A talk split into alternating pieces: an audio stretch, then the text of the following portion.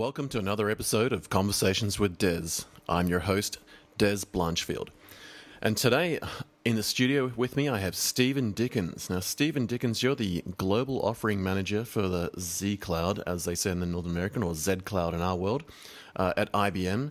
And you're based in uh, Poughkeepsie in New York, USA. Welcome to the show. Hi, Dez. Great to be with you this afternoon.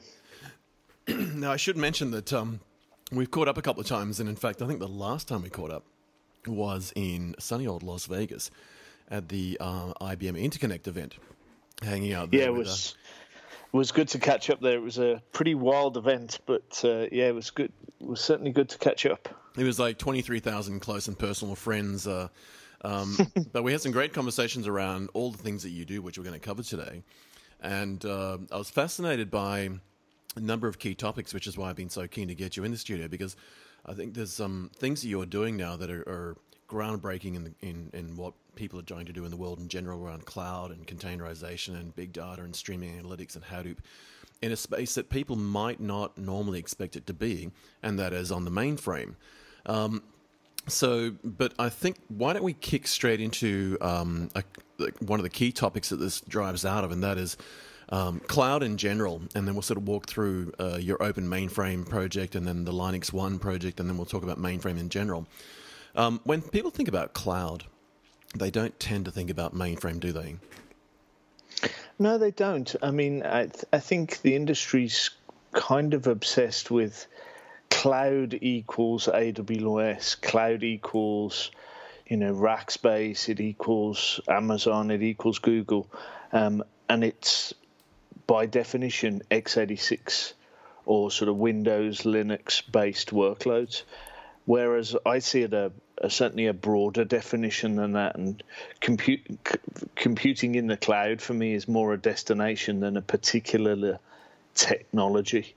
Right. Um, so, so we're seeing people wanting to move off premise, move into multi-tenant architectures, move to a more consumption model, and they're wanting all of those inherent benefits of a cloud computing model, but they're wanting to do that with their mainframe in the same way that they want to do that with on-premise x86 workloads and move those to the cloud. They want to do the same with mainframe workloads and, and move those to the cloud.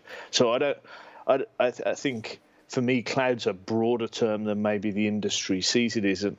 And when we certainly approach senior leaders and say, we'd like to support your cloud first strategy and move you to a cloud model. There's sometimes some surprise there as we say, and yes, we mean that in the mainframe space. Right. Well, you know, your role as, as global offering manager for the, the Z Cloud, um, in the context of all of that, maybe just give us some insight in kind of what, what that looks like, and, and even maybe just a quick background on yourself. I mean, how did you come to be at IBM, and how did you come to be in this space of mainframe, and then how did that you know transmogrify in many ways because it's a sense of magic into cloud, which which aren't always you know n- naturally something we think about as you said. Um, maybe just quick background yourself and and an out, outline of kind of what it means to be the global offering manager for the the Z Cloud, Z Cloud. Yeah, happy to do that. So really, uh, sort of mainframe is a is bookends to my career, if you will. So I kind of left college, ended up working at Computer Associates for three years, kind of straight out into the world of mainframe computing and, and had three very happy years at, at CA. Then moved into a world of distributed computing with HP and then I've been at IBM these last seven years. So the, the kind of mainframe's the beginning and end of, well, I, I hope not the end of my career. The point I'm at, at maybe the point I'm at at the moment. At the current least. pinnacle. yeah, the current pinnacle. Um, so I think what the offering manager role means within IBM is you're really that owner of the business for that particular offering. There's lots of people in IBM who get up who think about lots of different things. Um, we've got obviously our senior leadership team who are responsible for different parts of our business. Yeah. But the offering managers within our organization are, are, singularly focused on one thing, and they'll be focused on it from a development point of view, a go to market point of view, a sales, pricing, partner strategy, working with ecosystem partners, but for one solution area.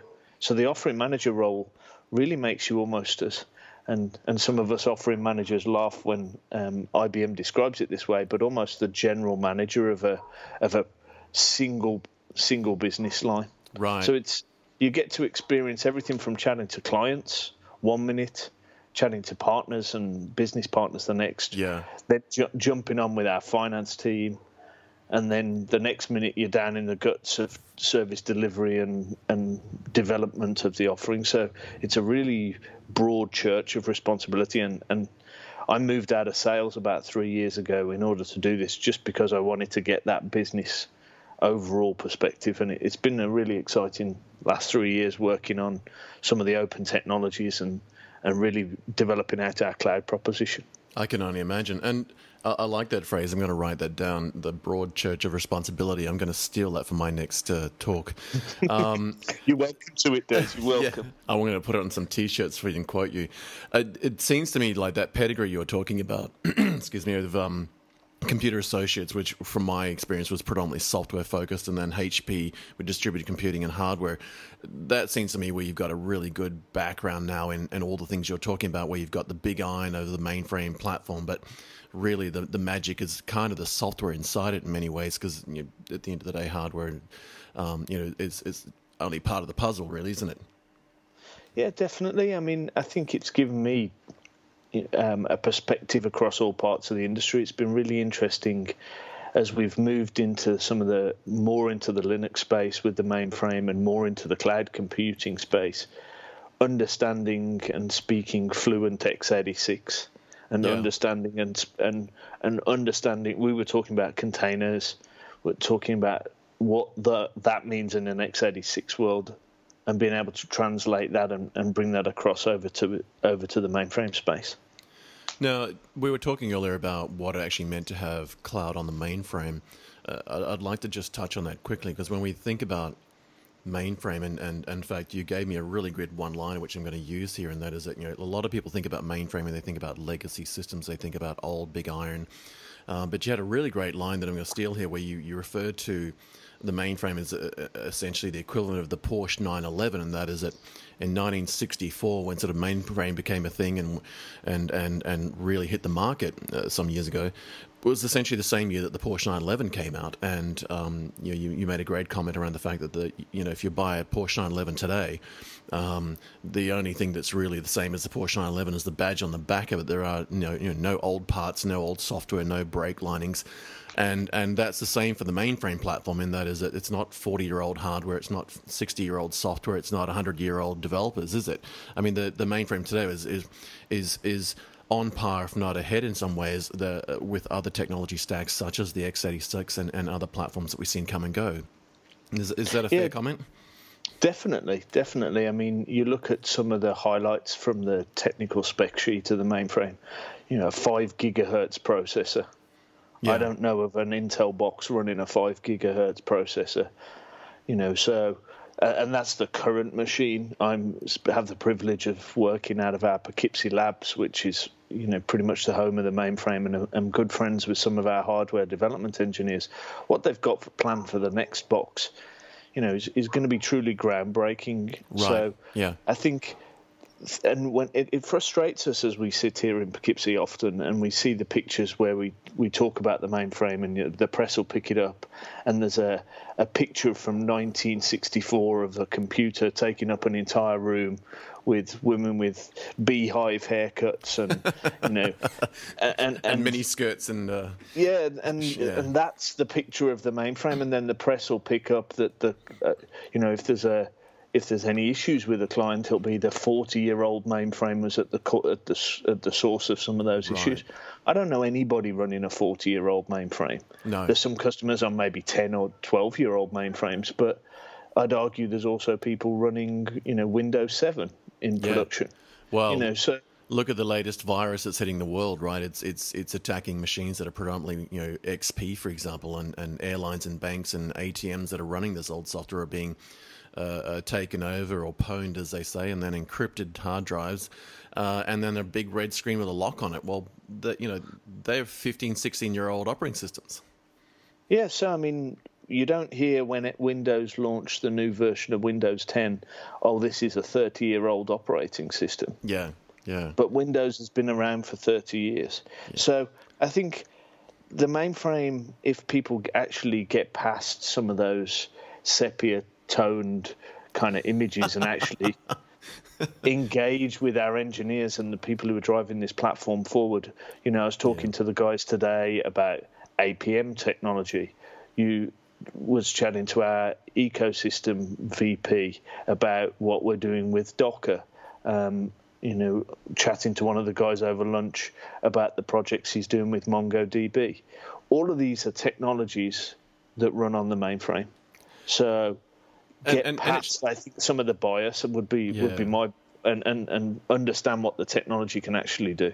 And it shouldn't be surprising to those. I mean, I think um, I, I we were talking when we were talking earlier. I mentioned that I was on stage recently to a government conference talking about some of the new technologies that are coming out, and I had the same frustration. Um, and you know, I, am nearly fifty. I'm getting old, and, and and the kids on the stage were half my age, and I love their energy. I love their exuberance, but I, I kind of got cross with them away in front of a, a, room full of people saying, look, you know, you haven't done any history. You haven't looked at where you've come from. All the stuff that you're talking about, whether it's MongoDB or Docker or Kubernetes or whatever, whether it's Spark or Hadoop or Cassandra, you know, you think that these are things that have just been around for the last year or so, and they haven't. They've been around for quite a while. But the technology stack, the operating systems, I mean, these didn't just happen the day you were born, you know. And they're always really surprised. And I, I, I sort of reverse it and look at them and say, well, I'm surprised that you're surprised because – why would you assume that just because some new database technology has come out a couple of years ago, that it should only run on the new tin? Like you know, and and I always love the look on their face.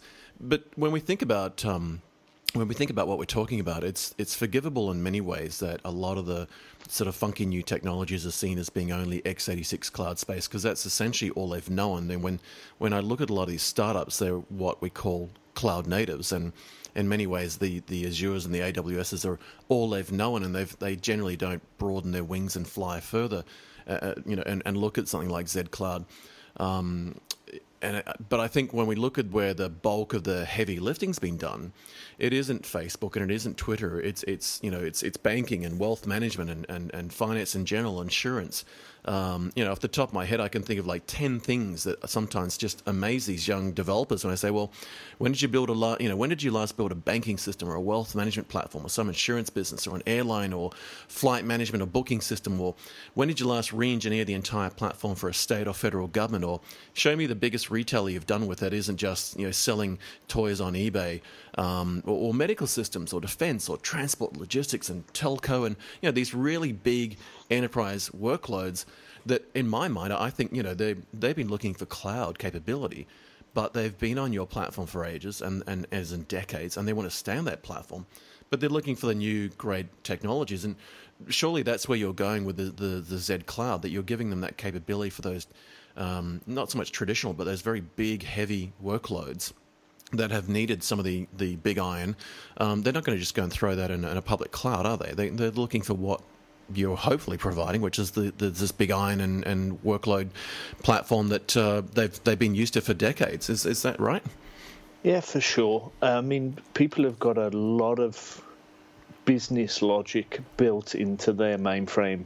Um, they've over those decades codified their business into those applications, and those applications have therefore become very intrinsic to how those businesses function. Yeah. You know, you look at you look at Sabre in the airline industry. You chat to some of the retailers about their supply and logistics. I had the pleasure of working with a U- UK retailer um, who's actually a public reference for us, so I can talk about it. Tesco's. Okay. What what they what they do is they run their entire supply chain on the mainframe platform. So when that mainframe, if it were, was to go down, it would actually stop tins of beans going from the warehouse to going on the shelves. This isn't some cool web front end around some little promotion.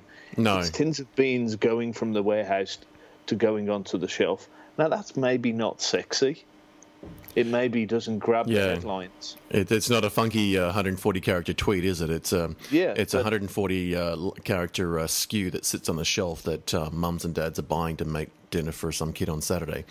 Um, yeah, but if you if you talk to the CTO or CIO of that business, what they're obsessed with is making sure that that tin of beans is there, always there, and that whenever I walk into a Tesco's, I can take that tin of beans, yeah, yeah. Walk, to, walk to the point of sale, and hand over my money.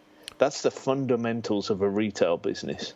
Well, no and one... those systems run on the mainframe for that for that business and certainly yeah. lots of other businesses around the world. And no one went broke because a, a Facebook post or a, or a Pinterest post or a tweet didn't make it to the to the cloud. But um, certainly companies will go broke in that supply chain because I think you know when people talk about supply chains, they don't really understand the depth of what it means to go from stuff growing in the field, stuff being shipped to a processing plant, it being put into a tin, the tin being made and manufactured and shipped to the same processing plant, packed, sealed, a label being put on it, put in another box, put in another truck, shipped to a holding area, shipped to a a wharf, then shipped to another country, and then put in another holding area, and then put into a warehouse, and then fulfilled into distribution, and then from distribution to the retail centers, and the retail centers to the stores, from the store warehouse into the shelf, from the shelf to you and going picking it up and walking, and then the inverse of it going from the shelf to the, the point of sale and point of sale to a shopping bag, shopping bag to home to back on another shelf.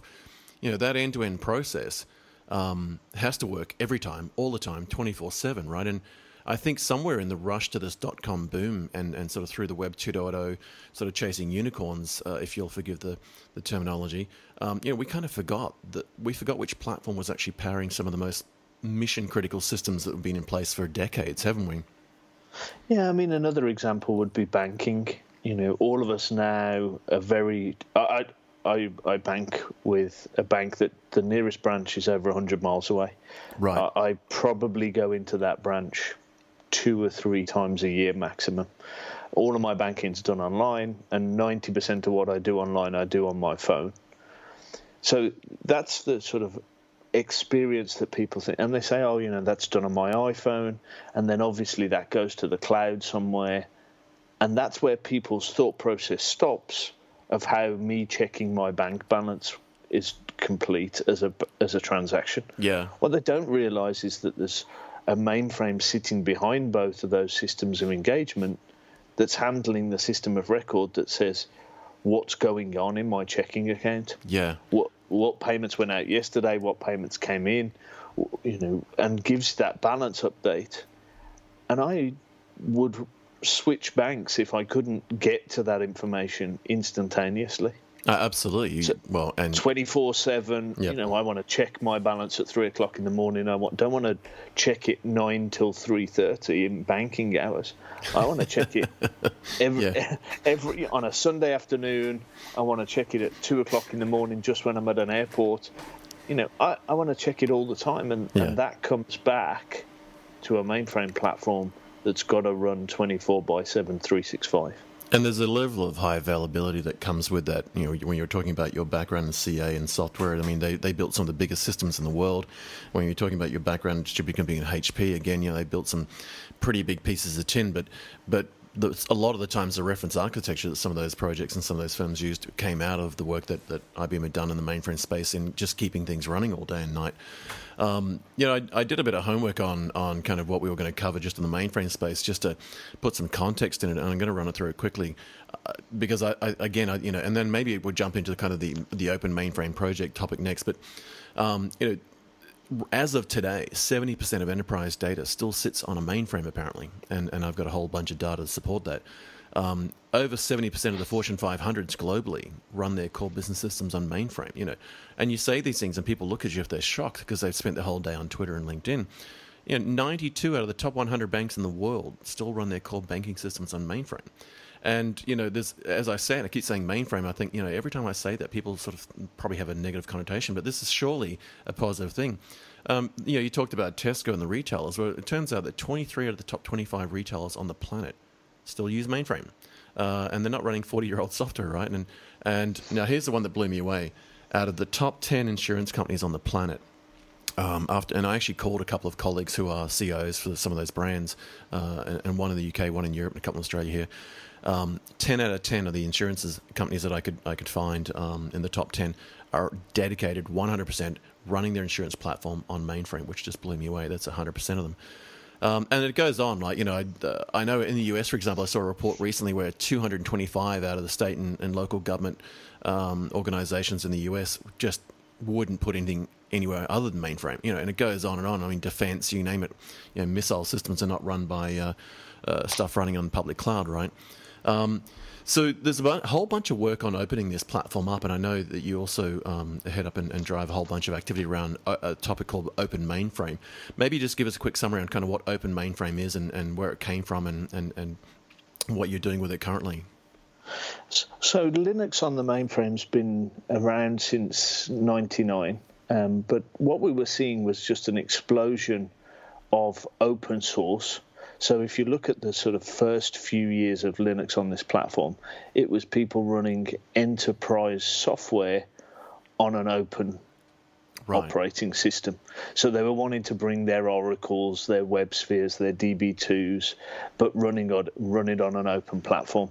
What we saw sort of two, three years ago was an explosion of people wanting to run the likes of Mongo, Postgres, um, Node, you know, you name it, the the poster child yeah. um, group group within the open source community, and what they were looking for was some of the natural characteristics that we just see as the mainframe performance, availability, scale, security. Those kind of four tenets, if you will, of the mainframe platform. So, what we were keen to do is find a natural home within the open source community where those players could come together and collaborate. Right. So we appro- we approached the Linux Foundation, um, which is kind of where the industry tends to gather. The Linux Foundation do a great job of of kind of hosting and being that neutral third party. So we approach them, and, and they've got a collaborative project structure with it. I think it's almost approaching 30 collaborative projects now.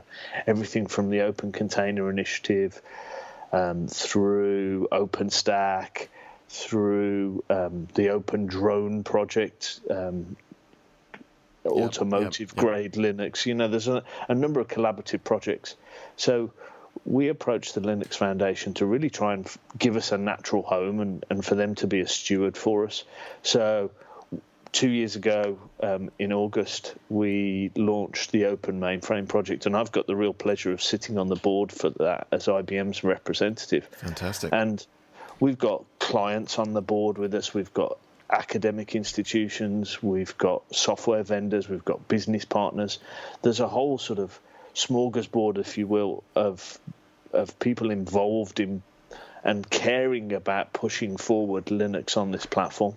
Um, so we've we've had people like Docker just recently join us, um, Ubuntu are, there, SUSE, um, as I say, clients such as um, as ADP, the largest user of Linux on the platform, actually the world's seventh largest managed service provider, if you uh, if you believe some of the reports, uh, and they run their um, their business on Linux. So one in seven paychecks in the US is generated by ADP, wow. and that runs yeah, and that runs on a Linux platform on the mainframe.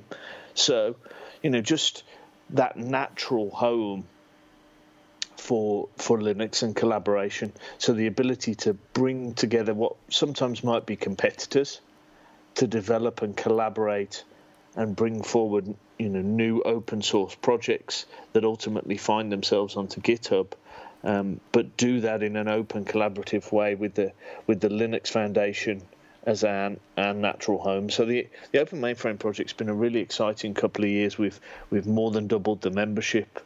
Um, we've taken eight interns through last year, and we've got another eight starting their projects in the next week or so. Um, so really, a, a, sort of broad objectives there to, to really push forward Linux on the platform. And I think the the thing we've seen from IBM and and this definitely uh, fits into that worldview that I'm getting now, where um, you know.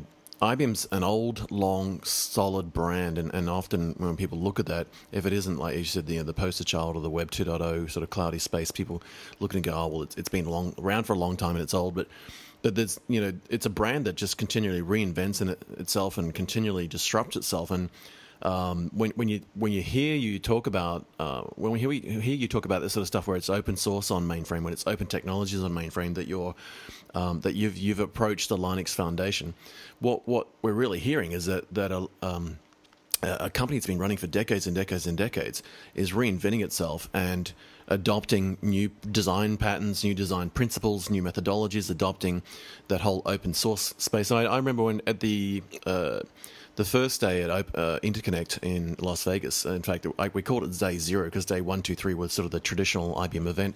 But day zero, there was a an open tech uh, sort of mini forum uh, for a day, and it was all the open source uh, community sort of coming together around what was happening with the event.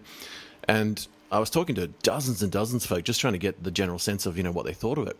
What was interesting was lots of people were really positively surprised to see a company like IBM uh, adopting all this. And I said, well, but they've been doing this for, for decades, you know.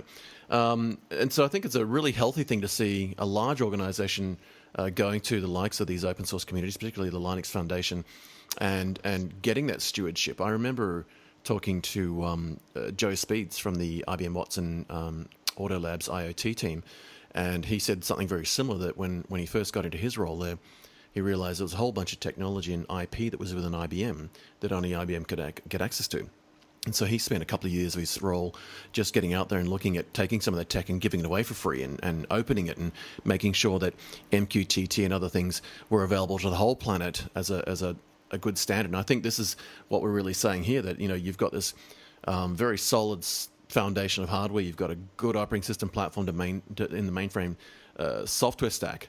But now you're bringing in the likes of uh, open technologies like um, Linux, and I know that you know Spark and Hadoop and MongoDB and some of these things. I mean, when people look at new software stacks, they don't often start thinking mainframe, but the reality is it's it's there, it's solid, it's stable. And when you've got companies like Tesco and you're talking about ADP running one in seven payrolls, uh, people go home on a Friday with a paycheck and they probably don't know that it's come out of an open platform on an open source tool set with a mainframe, right?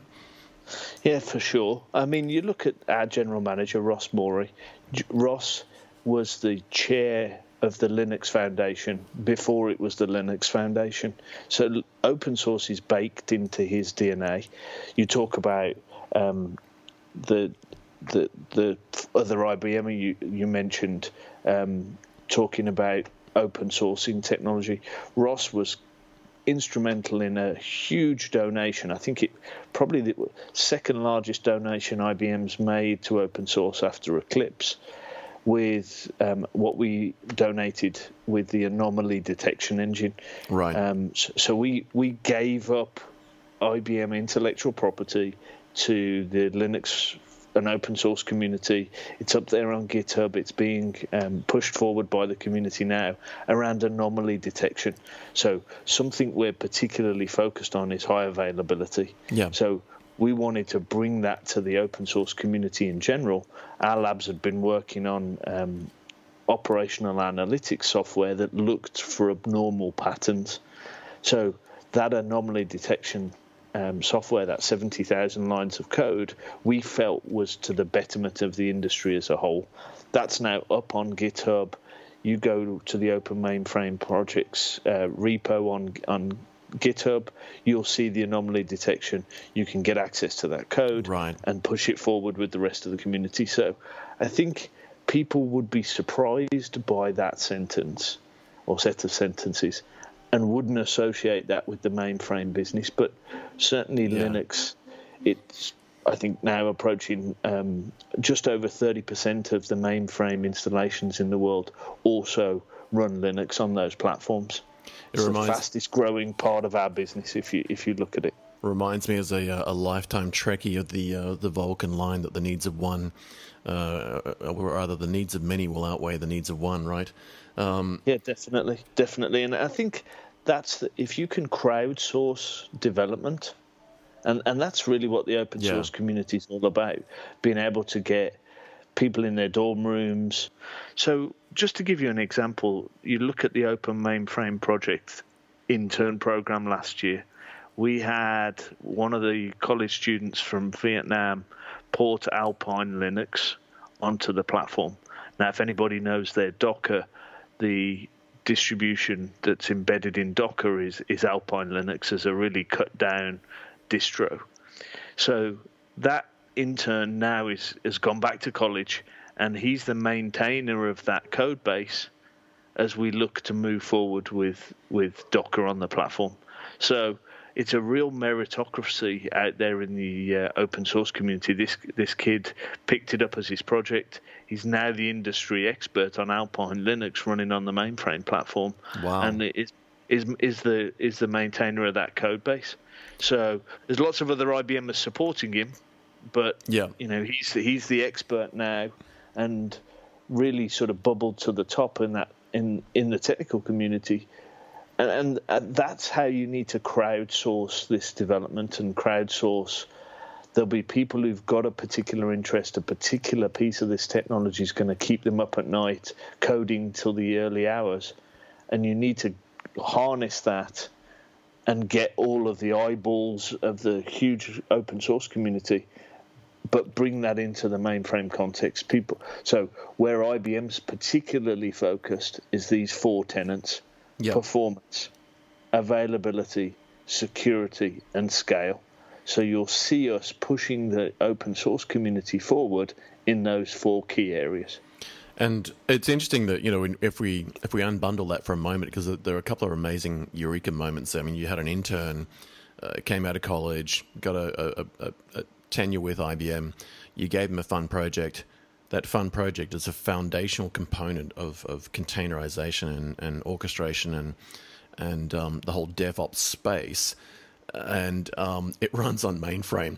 And I mean, that's a T-shirt in itself, and and it's an amazing concept to think about. That you know, other organizations might just you know faint at the mere idea of having an intern build some foundational piece of it, and yet here we've got an organization saying we've got an intern. They're very passionate about it. They're willing, as you said, willing to stay up all night and work on it. Um, but they're also good at it, and now they're effectively the maintainer of the, of the project, and it's probably sitting in GitHub, and away they go.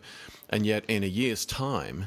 Um, you know, some some bank will deploy a, a, a new ATM uh, system for card scanning for EFTPOS and terminals and, and, and, automatic teller machines built on this in a container on Alpine Linux under, under Docker, running on mainframe on Linux, and have absolutely no idea how that came about, and and frankly not even need to know, right? So that leads us to um, the whole LinuxONE thing. I mean, we've, we've sort of spoken broadly about cloud and kind of what it means in the, in the Z cloud and, and what you're driving. We've talked about sort of the Open Mainframe project, which is the foundational piece of creating an open platform. Um, you're also in the world of, of LinuxONE and, and the whole transition of Linux on the mainframe in, in a proper sense, and it's it's come from a whole range of different pieces of work from the relationship with SUSE, and now you mentioned that Ubuntu's on board. Um, just give us a quick summary of what LinuxONE actually is. Where did it come from? What is it, and, and kind of where where is it fitting in the big puzzle now? This sort of whole stack of cloud open mainframe, sort of you know Linux, and then the, the, the ecosystem in general. So, so LinuxONE is really uh, focused on how do we bring those fundamentals of some of the mainframe design, those tenets around performance, availability, security, and scale, to that Linux world. So, how do we build that Linux only yeah. environment, but focusing on those areas? So, the design point for LinuxONE is is really to push on some of those extremes, right. push on extremes of com- compute, performance, drive availability for people. Um, to places, you know, recovery point and recovery time objectives that they'd struggle to hit, you know, push beyond five nines, availability, um, deliver security. So Yeah. just just give you an example. So um, IBM's high security business network for blockchain runs on a LinuxONE platform. So blockchain, probably the coolest, hottest hashtag you can attach to a tweet right now. Um, every time I tweet about blockchain, I end up with another five or six followers. Um, it, so, there's there's a huge industry buzz around blockchain. But when IBM was looking for a technology to support that blockchain deployment in the cloud, they focused on LinuxONE. And, and why is that? It's just this ability as we're building trusted networks and business networks where people connect and tr- and build the supply chains of the future, build the banking systems of the future. They're still going to need the same capabilities and the same um, functionality and that same maniacal focus on security, availability, performance, and scale. So LinuxONE harnesses the best of the mainframe platform and brings that to a Linux um, Linux deployment. Right. So you, you know you look at IBM messaging heavily at, at interconnectors you would have seen around blockchain. You trace that back to where it sits in a data center and what it actually runs on. It's running on a LinuxONE machine that shares a lot of its DNA with the same core banking systems that is running um, on those mainframe deployments. So it's a Linux only deployment. You know, it's not running any of the legacy operating systems, um, but it is certainly um, delivering on those core capabilities that lots of clients are looking for. So, you know, if you're looking to deploy Mongo at absolute scale, you know, you don't want to shard the database across thousands of servers and you want to deliver that Mongo database at absolute scale. Some of our benchmarks would say that running that on a LinuxONE platform is certainly the best platform to do that. You want to write in Node.js, you know, you want Ruby on Rails, you want to do a Hadoop project, you know, you're keen on Spark, you want to do all of those things, but in an absolute mission critical enterprise computing type environment. Yeah. Certainly recommend you look at LinuxONE. You, you mentioned something interesting there that really uh, I wrote down. It, it, really hit a hot point for me. I mean, availability is you know we, we make so many assumptions around availability that something's just going to be there. It always it makes me laugh because it reminds me when my kids think about Wi-Fi and they think it should just be everywhere uh, and it should be free and it should just be like oxygen. Availability is one of those things that's just built into the DNA of some of the technologies we're talking about, but it isn't a given and when you said you know taking something beyond five nines, I was like, well, well oh, that's pretty brave because if we put that in context, I mean, even nine, you know, when we and what what what we're talking about here is like the the percentile of hundred percent, right? So like two nines is ninety nine percent uptime, which you know off the top of my head it's like three point six odd days a year of outage. In other words, if you're aiming for ninety nine percent uptime on a platform of any form, which is pretty impressive in itself you're really talking about no more than about three and a half days a year where your system is allowed to be offline in, in a maintenance window, right? But three nines becomes even braver because it's uh, you know it's and again off it's like it's what eight eight and a half eight point seven hours or something like that. I can't do the math off the top of my head. I should do. I'm data scientist, but anyway. Four nines gets ridiculous because now you're under an hour. So if you're 99.99% uptime a year and a 365 day year, that's like 52 minutes of, of space where your system's allowed to be offline for any reason to do upgrades and patches and maintenance and reinstallation. When you get to five nines, you take a whole zero off that effectively because you get to 5.2 minutes or something from memory.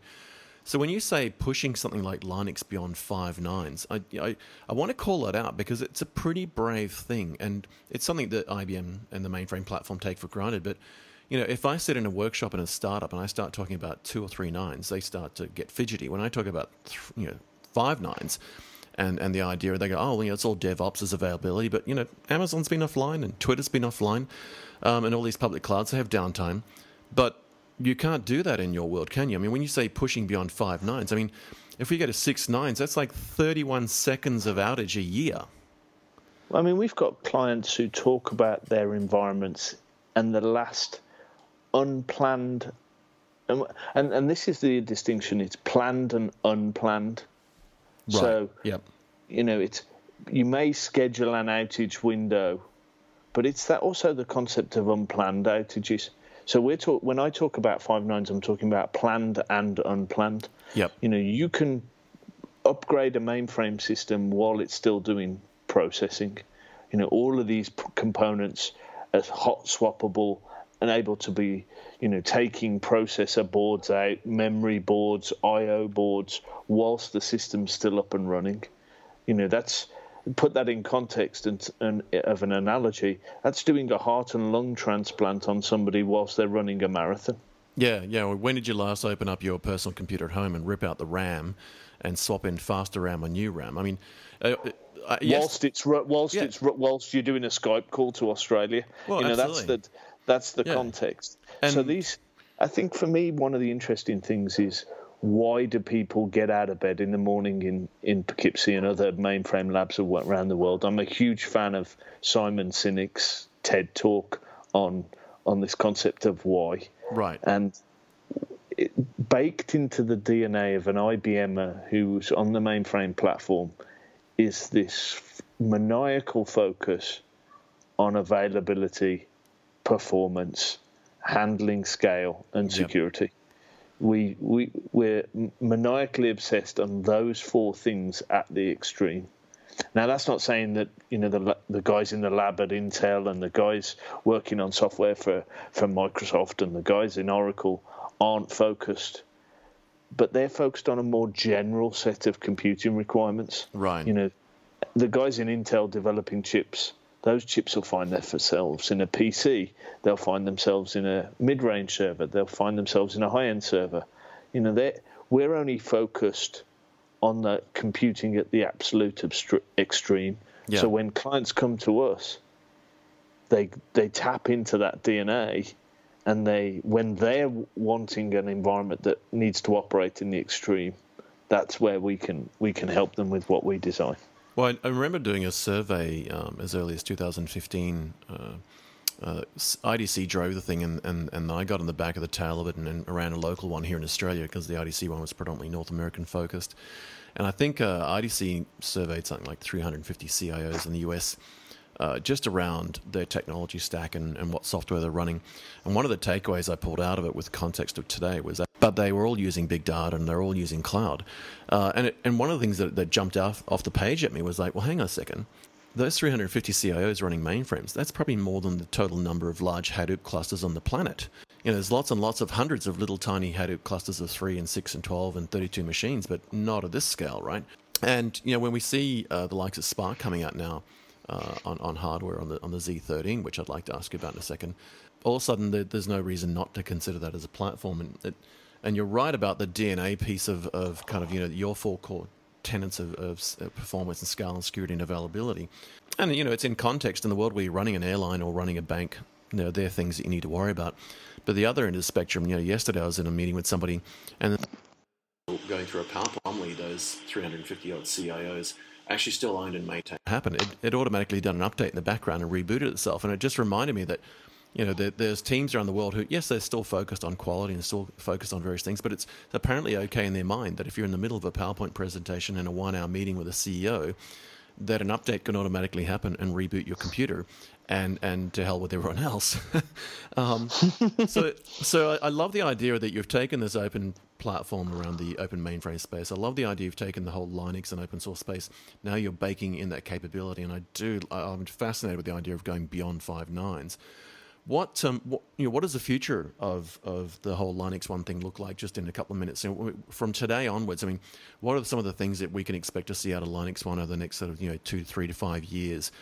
Yeah, I mean, I think you're going to see more and more Linux deployments require those capabilities. So as Linux kind of moves from the edges towards the core of organizations, as you know, that the benefits of crowdsourced development kind of find their way towards the core of computing environments, these systems of engagement, people are going to wake up and say, okay, it's a open source developed application running on a um, set of open source middleware, running on a Linux distro.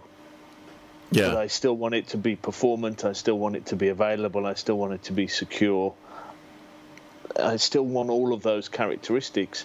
I want to harness that open source and crowdsource development because those are the new cool things I need. But it's got to work, and it's got to work every day. It's got to be tamper proof. It's got to be encrypted. It's got to be secure. It's got to be able to scale you know, to the absolute extremes. It's got to be able to handle Cyber Mondays and Black Fridays and yeah. all of these all of these spikes. So I want the best of both worlds. I want the um, the, the tagline for LinuxONE back when it was launched was Linux without limits.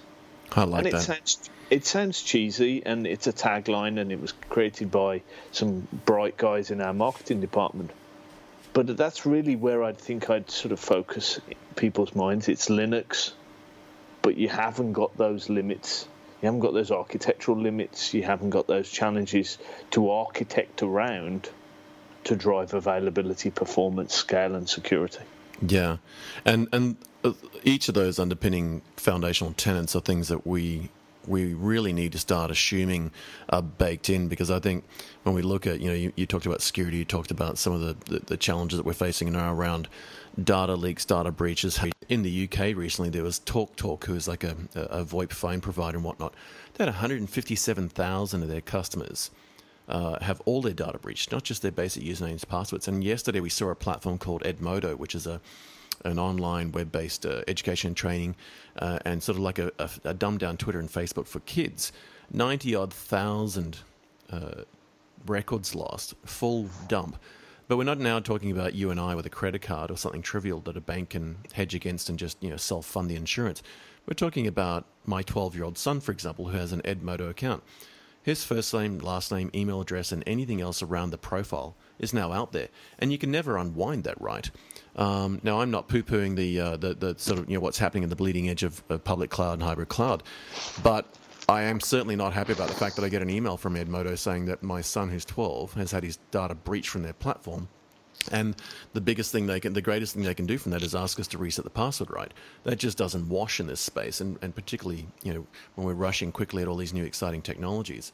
When we, if we, if we, one of the things I'd like to talk about is is the general sense of the ecosystem around the mainframe space that you're in. I mean, when we think about the global offering manager of, of Z Cloud or Z Cloud as your job title, it's a very broad thing. But if we if we sort of skip from cloud to sort of the the open mainframe and then LinuxONE into the broad ecosystem of mainframe, um, what what's the breadth and scope of that whole ecosystem? I mean, what what is if if you were to walk into a room and do a speed date introduction, how would you describe that entire mainframe ecosystem in today's context? What does it sound like and look like? Well, you've got everything from some of the biggest providers of um, compute and storage technology as ecosystem partners, the likes of EMC and HDS, Brocade and Cisco. Um, from the hardware connect type perspective, you've got um, over a hundred probably mainframe software developers, the likes of the big names like CA and BMC and Compuware and SAS, um, Software AG. Yeah, you know the you, that people would associate with. But then you've got this huge plethora of um, open source providers. So Ubuntu, Red Hat, SUSE, um, you've got Mongo, Postgres, Cassandra, um, Elk, Ruby on Rails. You know, I just could reel them off. All of the that open yeah. source sort of cool kids, as you will, um, in the industry. You know, um, OpenStack running on the platform. So I think the ecosystem for me is probably as broad as, as it could be. One of the things that I find interesting is, you know, people talk about the mainframe as a closed proprietary system that only comes from IBM, and they yeah. kind of throw that throw that back at us as an objection. Well, x86 runs two operating system main flavors. If you, it runs Windows and it runs Linux. Well, we run Linux, we run TPF, we run VSE, we run ZOS. Yep. You know, so yes, most of those operating systems come from IBM, but you can also run open source on this platform. So I think yes, we're the provider of the hardware, but we've we've got people whose job title it is and get out of bed every morning trying to promote the ecosystem on the platform. Yeah. You know, we've got a VP whose role it is, a, a huge team of, of 60 plus people who focus on open source development on the platform. Um, from uh, engaging with the open source community, a wider Linux um, industry team that we draw on. So there's a huge team focused on developing and pushing forward this ecosystem. Right. So thinking of it as a closed proprietary technology, I just don't get out of bed and think of it that way yeah. at all. I think of it as a as a something that's driven by IBM to a set of sort of technical specs and driven to a market requirement, but then is also exposed out to a huge ecosystem of providers who then build on top of what IBM develops and take it into new spaces. So, you know, Spark running on ZOS, not just on, on Linux on the platform. You know, so being able to run Spark, providing that analytics and some of that big data at the point of impact. So, running, for instance, analytics on yesterday's data is mildly interesting. Yeah. Being able to run analytics whilst I'm standing at the point of sale and say, would you like fries with that? And it not just be the generic question of would you like fries with that, but actually what's showing up is somebody knows I've I've ordered fries the last three times I was at the point of sale, but I've not got fries in front of me today. Yeah. You know, being able to actually drive those types of purchase and upsell decisions because you've got the data presented at the point of impact. That's what we can do by performance and availability and scale, but also leveraging things like Spark on the platform. And it's interesting, you know, it's important to call out that when you said you're running Spark on the platform and you're running it natively on the mainframe operating system, you don't have to run it inside Linux, you don't have to run it on some other operating system. You've ported Spark to the native platform. It runs essentially in the DNA of the mainframe OS. And, you know, I think that's something that probably gets skipped over. I mean, when you think about the, the, the TPC capabilities, the, the processing grunt that comes with the mainframe DNA and the mainframe pedigree, to port something like Stream Analytics on something like Spark directly to the mainframe natively uh, is a quantum leap ahead of kind of what's happening on some of the other platforms where maybe just you know one or two things are being ported. Um, a, you know, and I'm imagining it wasn't an intern that did it like the uh, Alpine thing. Um, it was a big team. It yeah, big yeah, team for sure. But um, you know, when you think about the context of porting something like Spark uh, to mainframe native, um, and you know, as you said, it's a big team. Somebody had to sit there and go, well, what what new technologies should we be putting on this stack inside this ecosystem, and then approach the open source community that build that, um, and and essentially sell the idea and then get them on board and, and get them running with it.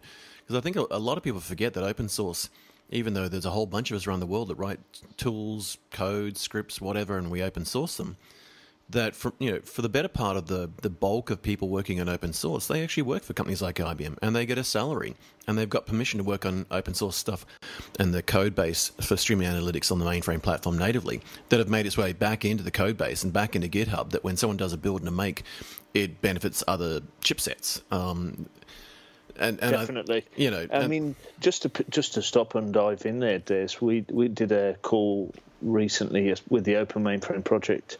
It's about a year ago now, maybe even longer than that, with Greg Kroah-Hartman. Right. If anybody, you know, if you're a if you're a Linux guy, he's kind of next down from Linus in the in the pecking order. So he's the the kernel maintainer you know one of the one of the gods of the open source community. Yeah. So we did a call with him, a, a just general Q and A, and he said it was it was interesting because he made exactly the same point that you made that when IBM's kind of taking the the kernel and running it on the mainframe, we're running it in a in a way that highlights some of the deficiencies. So when he gets code back from the IBMers who work in an open source space, it's adding to the overall code base of that Linux kernel because we're pushing it on the extremes, pushing it for availability, pushing it to for security, you know, looking at some of those things and turning them, and, and this will appeal to you, turning the dial to eleven. The sort of spinal, spinal the spinal, the spinal tap kind of reference.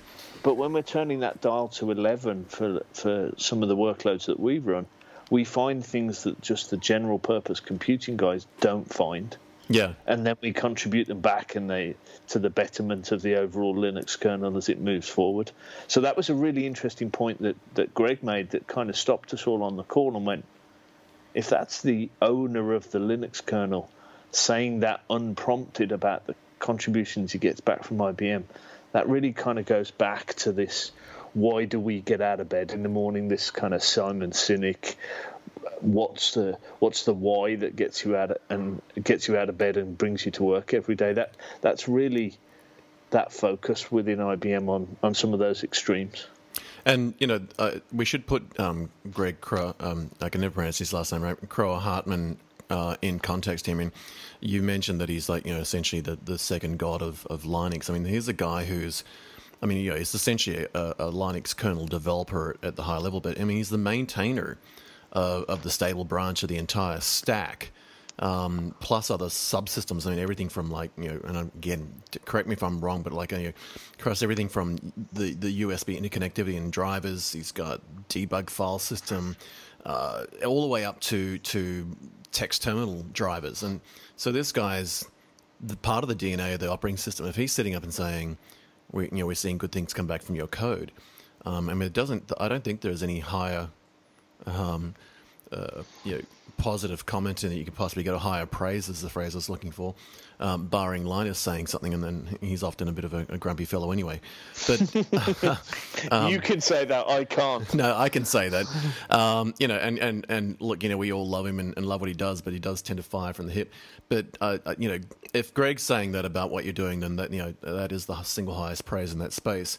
Uh, and and here's a guy that's come through. I mean, you know where did he start? Like Novell from memory, and then you know, he's gone through SUSE and um, and uh, I think he's inside the Linux Foundation directly now, isn't he? From memory. Yeah, he's a he's a fellow of the the Linux Foundation, yeah. so he's I think he's full time working for those guys. So he, he's not beholden to. He doesn't pick a paycheck up from anybody else. So I, I yep. think uh, that was also kind of what resonated for me, and a lot of people sort of question Linux on the mainframe. Oh, you must do something special to it. it must be a different flavor of Linux. Right. It must be some kind of weird emulated offshoot of Linux. But then, you know, on that call with Greg, he was saying, no, it's the kernel. It's the same kernel that everybody else runs. It's and you look at chatting to the guys at Ubuntu. I mean, they've got out of the phone business now, but it was exactly the same Linux running on a phone a PC, an enterprise x86 box, yeah. and the mainframe. It was Ubuntu on all of those platforms. You know, so it's Linux. One of the phrases our, our guys tend to use is it's Linux, it's Linux, it's Linux. Yeah. you, you almost need the repetition to get across the point of no, it's not anything weird it is Linux, and, and, it just runs natively on our platform. Developers will get the reference to uh, a Microsoft that might have stood on stage going developers, developers, developers, developers. But it is, it's, it's Linux and it's Linux and it's Linux, and uh, you know we've seen it running on smartwatches, we've seen it running on calculators, it's in damn cars, it's in airplanes, it's in, in, in ships, it's in autonomous vehicles, and it's on mainframe. Uh, and and I think the the thing that a lot of people don't appreciate was when we talk about Linux you know, we're talking about Linux, the kernel itself that drives the operating system, the, essentially the DNA and the heart and soul of it, and the mind of it, and then it's wrapped up in, in a whole bunch of good free software from from all different walks of life for, for everything from file systems because you know there's more than one file system you can run on the Linux kernel. There's um, lots of free software. You know, all these different distros. So in many ways, what you've really done is is effectively created a, a, mainframe distro in the same way that there's you know Fedora and, and Red Hat Enterprise and there's Ubuntu and there's you know we spoke about Alpine and there's um, Debian and there's dozens of them right? And um, but it doesn't change the code base right? It's just that you port it. You you put it on your compiler and you make a binary and you run it and install it right? Yeah I think and don't quote me on the exact percentage but I think it's about just under three percent difference and that difference will be device drivers. Yeah. So obviously, what the operating system calls to complete its compute and I/O and storage. So really, those kind of how do you go fetch a piece of data? How do you compute? Yeah. How do you finish a calculation? Those device drivers, and those will change whether you're running it on a watch, on a phone, on a PC, on an enterprise server. Anyway, those device drivers yeah. will change. So that's all that changes when you take Linux and run it on the mainframe platform. And, it's about just under three percent. Right, and that's no different from anywhere else, right? As you said, you know, if you port Linux to a, a, small device like a watch, it doesn't need to know how to talk to a line printer potentially, or it doesn't need to know how to talk to a 3270 uh, terminal emulation. It's just talking to a tiny, you know, 400 by 300 pixel screen. Um, and um, uh, you know, I would say for every platform, as far as I'm concerned, having been in the space myself for a long time, um, uh, every single platform I've ever seen where Linux is ported to. It, the piece that changes is how you get the device drivers interfaces talking to something that's specific on that platform. Um, but the operating system doesn't really change. Or if you do find a patch or a fix, you roll it up into the core code base and someone approves it, and then it comes back to you and you compile it, right? A lot of new startups and a lot of new companies don't really fully appreciate when we say ecosystem in, a, in an organization like IBM and, and, and many of your, your um, brethren in, in, that sort of you know, rarefied air uh, of a very, very large company, it, the ecosystem is is everything from um, you know the, the, the the DNA, the brand itself, IBM, all the way to its partners and integrators and uh, independent software vendors and resellers and channel partners and developers and then open source. It's almost a case where the, you know something the size of IBM. I mean, the tendrils reach into all kinds of interesting places that we don't expect. And I'm always fascinated when I talk to firms, and, I, and next thing they say, "Oh, and by the way, that we're an IBM partner." And uh, it's like, oh, of course you are. Um, but I mean, the ecosystem that you live, you, give us a visual, if you can, of the scope of what that ecosystem looks like. Because I don't, I think many people listening probably don't fully appreciate what not just your role as global offering manager for, for Z Cloud means, but the ecosystem that you're part of and that you, that, that drives all of that uh, glo- around the world across different platforms and, and, and different systems that talk to your environment. So just uh, just let's look on on this week. Um, three independent software vendors. So as we approach clients as they look to make the transition from on-premise single tenant mainframe to a multi-tenant mainframe off-premise in the cloud, that is that's an impact on how they license particular software that runs on their mainframe. So just this week alone, three calls with um, senior VPs within um, mainframe software vendors about how we manage that transition as to support our mutual clients. So in some cases, IBM is competing with that software vendor, right. um, and you know, so that's it's a co-opetition type model where we're working together for the betterment of our clients. But in another part of our business, we're competing you know, tooth and nail for the the client's spend on software. So, you know, it's a real evolved model. So I'm talking about striking strategic partnerships with mainframe software vendors. Um, and another part of IBM's looking to kind of gouge, gouge the eyes out of, of those software vendors. So right. that, that that that really sort of gives a dynamic there. Yeah, yeah. Earlier the, uh, earlier this week, as part of the Open Mainframe project, collaborating with HDS. How do we go and push forward on some of the new innovative technologies that are coming through in the storage space? So, you know, IBM collaborating in the open source community with with HDS, and then only earlier today talking to the CEO of a business partner who's looking to resell our Z Cloud capability. So right. that that that CEO is seeing the shift to the cloud, wanting to transform his business so that he can support where his clients are wanting to go, and talking to him about how we enable this offering to be sold via his business and him wrap additional value for the, for his clients, leveraging his skill base and his knowledge and his organization's kind of core competencies around my core offering. So, I mean, that's just one week, and it's been a relatively quiet week.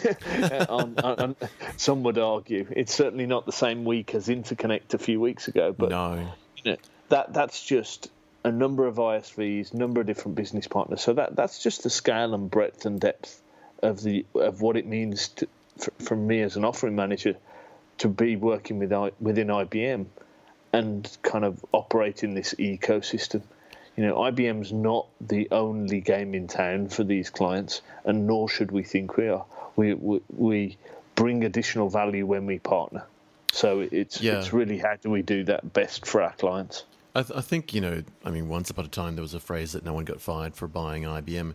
That phrase doesn't really have any context now because, as you said, um, CIOs and whomever else in the organization, I mean, they're making decisions on technologies based on a whole range of different drivers. I mean, you know, database is a database in many ways, but there are different types of databases. There's you know NoSQL and SQL, and there's um, t- databases are designed for time series type data sets, and there's databases just designed for basic, uh, you know, field and row and record and table for, for a CRM or HR platform. And when they go and choose those technologies, they then maybe go further down the track and they, they find a partner of IBM, and then they might find the, a hardware platform to go. So I think it, you know I think the challenge for that ecosystem now is is what you're already addressing around the staying current, staying relevant, driving innovation, getting involved in that whole open source crowdsourcing space that everyone's uh, you know moving towards. And I don't think there's going to be a, a, collapse of the proprietary software market. I think it's just a shift in engagement. Uh, uh, you know, I don't think all software is going to be free one day, but I, I certainly think there's a we've seen a shift to that. Um, although had somebody come up with Spark and, and made a proprietary version, I, I, imagine it would have had relatively similar adoption. Um, in, in closing, what I'd really love you to do is give us a three to five minute summary where you think mainframe is going to be, uh, sort of you know crystal ball gazing, and we won't hold you to it. Um, if you were going to give us a view of where this whole space you're in around IBM and and uh, the sort of you know the the transition to the cloud, uh, I guess um, you know cloud style of business, if we say the cloud approach, the, the you know what used to call utility computing, you know just pay as you go, um, where the whole open mainframe space is going, the any impact that LinuxONE's going to have on that. If you were to look over the, the horizon and, and, say in three to five years, this is where we'll be. Off the top of your head, what does that even remotely look like? Is that possible to sort of scope that out, or you know, where will we be in three years? Where will we be in five years? And, and, and you know, what does that look like, particularly in the context of your role and, and where you are inside IBM? Well, I mean, you're going to in this sort of early part of the next um, of that time horizon, you're going to see IBM bringing to, to bear our next latest system. You know, so that's going to be the next sort of quantum leap in, in computing, leveraging again those four key tenets, particularly security, availability, scale, and performance. So just pushing further on that envelope. So you know, I have the pleasure of sitting in the lab and seeing the guys get excited as they as they push towards that next kind of release of the technology. So, so that's going to shape the near term horizon. And then I think you're going to see just a continual move towards the platform of some of these open source type environments. As open source matures and, and starts to move towards the core, it's going to need some of those those key tenets of, of what the mainframe's designed for. Yeah. So so so that so those are things I'd see, and then you're going to see this push to more consumption based models, people wanting um, not only their core mainframe workloads delivered uh, on the cloud, but also microservices. You know, you've seen blockchain as an inst- uh, as a first example of that. Other microservices built on this architecture that are specifically designed that need those characteristics that yeah. I've talked about throughout this session. So, if there's a service that needs particular security, you know, that I could envisage on the platform. Particular, um, maybe databases or data analytics type capabilities that delivered as a microservice, you know, via Bluemix in a public cloud, and people don't realise that they're consuming a workload that's that's ultimately running on a mainframe architecture. So I'd see that. I'd see um, clients deploying private clouds. So some of our largest clients are maybe never going to make that transition to the public cloud, even for mainframe on my MySpace. So they're going to be wanting to deploy private clouds, leveraging all the same technology I'm leveraging in the public space to deliver a mainframe cloud, but do that on premise. Right. So you're going to see, I think, some of the smaller clients moving towards an off premise model some of the bigger clients are going to continue to evolve and stay where they are from a from a private cloud perspective. Right. So I think microservices, Linux, open source, and then just this move from private or, or public cloud. That's what I'd see over that next three to five years. Um, and, and, thanks for that great over the horizon view because I, you know, I, I, agree with all those points you just made. We've got big things like GDPR coming along out of Europe, and, and we used to have the EU-US data shield, but that really was a toothless tiger in my view. Now that GDPR is becoming um, you know, it's been around for 12 years, but now that it's becoming a, an empowered uh, regulatory framework, and you, know, you can be fined, I think it's like 20 million euros or 4% of your, your last year's uh, gross turnover on a per single breach talking about that because I think your your core tenant says you're it's 150,000 multiplied by either 20 million euros or 4% of your last year's turnover people are going to start looking, saying, okay, well, we now need to have a really serious think about where we put the stuff because where can we find these key things you're talking about? So that sort of, you know, security and privacy is a given. And when we think about cloud and, and certainly what's happening around um, smart infrastructure, smart cities, autonomous vehicles, and IoT, again, the scale at which IoT is going to impact the planet, I really, you know, I, I, I refuse to believe that very few people fully understand the impact of IoT. I, I like using the example of the Boeing Dreamliner 787 when it first came out, and you know they declared that this airplane generated half a terabyte of data per flight. So I did some quick math, and, and as an example, when I, I do public speaking occasionally, I draw this picture where it says, you know, here's a Dreamliner 787 released a number of years ago. It generates half a terabyte of data. This thing's got 4,000 IoT style sensors, and in the wings and the body, it collects data in real time. If we look at the domestic airspace the US alone, there's 87,400 flights a day. Now, the eh, the FAA is is, is declared, decreed that by 2018, I think it's March or April 2018, every aircraft and every airline has to have their uh, infrastructure and their airlines and aircraft up to the same level of BIOS, if you like, as the Dreamliner 787. So do the math 87,400 flights a day in the domestic airspace in the US, generating half a terabyte of uh, uh, data. That's 43.5 petabytes of data. Um, now that was a really big, scary number, but but Airbus wasn't going to be outdone because they came out with one that's got like ten or twelve thousand sensors. So if you end up with the same level of BIOS as that aeroplane and the same math, now you got 22 petabytes of data a day. Um, this is not going to happen in the public cloud, right? no. it's just, you know, and, and, people talk about, oh, you know, uh, Yahoo's got 110 petabytes or someone, you know, Facebook 140 petabytes. So, well, that's three days worth of processing in the old school aeroplane alone. In the latest BIOS of the, of the airplanes, let's say from Airbus, you know, the domestic airspace is 220 petabytes a day. Now, obviously, we're not going to capture and collect it all, but you've still got to process it. So I can see that, you know, out of your core tenets around security and, and protection, privacy, and so forth, GDPR is just going to wake a lot of people up. The IoT is going to be this big bloody nose that everyone's going to have because we're creating sensors on everything, but no one's thought about how it's going to go across the network, where you're going to collect and, and, and aggregate it, where you're going to do that analytics. Um, and then when you think about the next big thing you mentioned, which is blockchain, again, it's another massive thing that I, I, you know, I don't think that everyone's going to have to understand blockchain because it's going to be built into the DNA in the same way that SSL is with TCP/IP and, and, and you know web sessions to a bank.